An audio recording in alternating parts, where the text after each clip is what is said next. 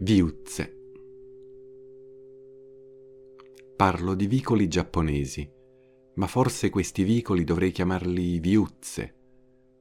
Nella mia esperienza il vicolo è una piccola strada, spesso oscura anche di giorno, perché magari oppressa da mura molto alte. Ma non posso dire lo stesso dei vicoli giapponesi, che invece di giorno sono chiari e nitidi, animati sì, ma mai troppo. Dunque, queste di cui vi parlo non sono altro che piccole, piccolissime stradine, viuzze appunto. E a Kyoto le case che danno forma a queste stradine non sono più alte di due o tre piani.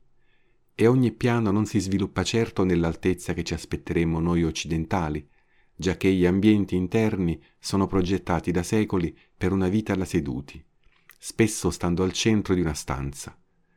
Si vive come bambole che non potendo muoversi devono idealmente poter raggiungere ogni accessorio con una semplice estensione del tronco.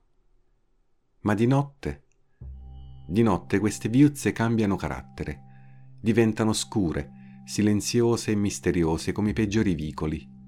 Eppure, di contro, vi aumenta la sensazione di sicurezza, la sensazione di essere davvero soli e protetti dal dedalo sembra di esserne gli unici occupanti e protagonisti. Camminare di notte non intimorisce, al contrario, il silenzio è pressante, squarciato solo di tanto in tanto da alcuni deboli rumori, come il ticchettio di un insetto contro una finestra di carta, il campanellino appeso fuori una veranda, una radio che trasmette canzoni antiche, lo starnuto di qualcuno immerso nella vasca da bagno. Allora qualcun altro c'è ma se c'è qualcun altro non è all'esterno sulla strada, è in un'altra dimensione, una dimensione interna e privata, un universo a un secondo e un millimetro di distanza, eppure irraggiungibile. La caratteristica di queste viuzze è proprio la loro capacità di non propagare i rumori. Liti familiari o amplessi rumorosi si sentono solo del posto preciso in cui stanno avendo luogo per un motivo che mi è ancora ignoto, i suoni non riescono ad abbandonare con facilità il loro luogo natale. Un comportamento simile lo ha la luce. I vicoli giapponesi di notte sono estremamente bui, abbiamo detto. Tuttavia vi si possono trovare insegne luminose piuttosto pacchiane e accecanti, sorgenti di luce artificiale che però non riescono a intaccare il circondario. Solo i lampioni ufficiali proiettano il loro fascio di luce a terra, creando una zona di luce ben circoscritta, ma comunque debole. Tra un lampione e un altro si ha un'abbondante zona di buio, il buio pesto.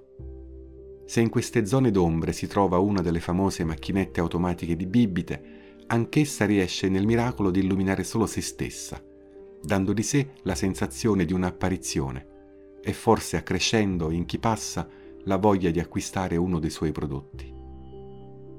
I vicoli giapponesi donano un'esperienza di tempo eterno, senza più una chiara direzione.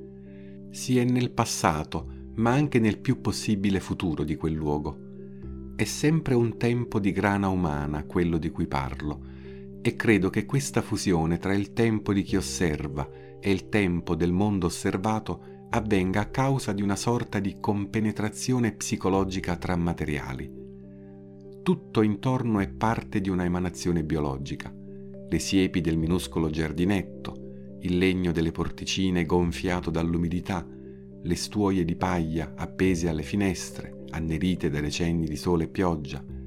E se guardiamo ai nostri piedi, un rivolo d'acqua fuoriesce da quella casa, donandole un che di umano nel suo complesso rendendola simile a un organismo vivo. In questa strana situazione percettiva si ha l'impressione di afferrare il mondo intero, di riconoscere ogni casa per ciò che è, il naturale guscio di qualcuno. Vi è certamente anche una dimensione di pietra, la statua di un cane, una colonnetta di granito grigio, un sentiero di massi per saltellare dalla strada al Genkan, l'ingresso ma la dimensione biologica nel complesso supera quella geologica. La casa giapponese tradizionale, antica o anche solo vecchia, vive in simbiosi col suo occupante e probabilmente ne condivide gli acciacchi e le necessità.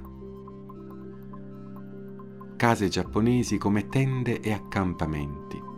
Se vi si cammina la mattina si sente la sveglia di ogni casa, trilli, bip bip e musiche classiche. Al solito i suoni non si propagano come potrebbero e dunque la sveglia del signor Kimura si sente solo davanti casa Kimura e così per la signora Nakagawa o per il figlio della famiglia Kato.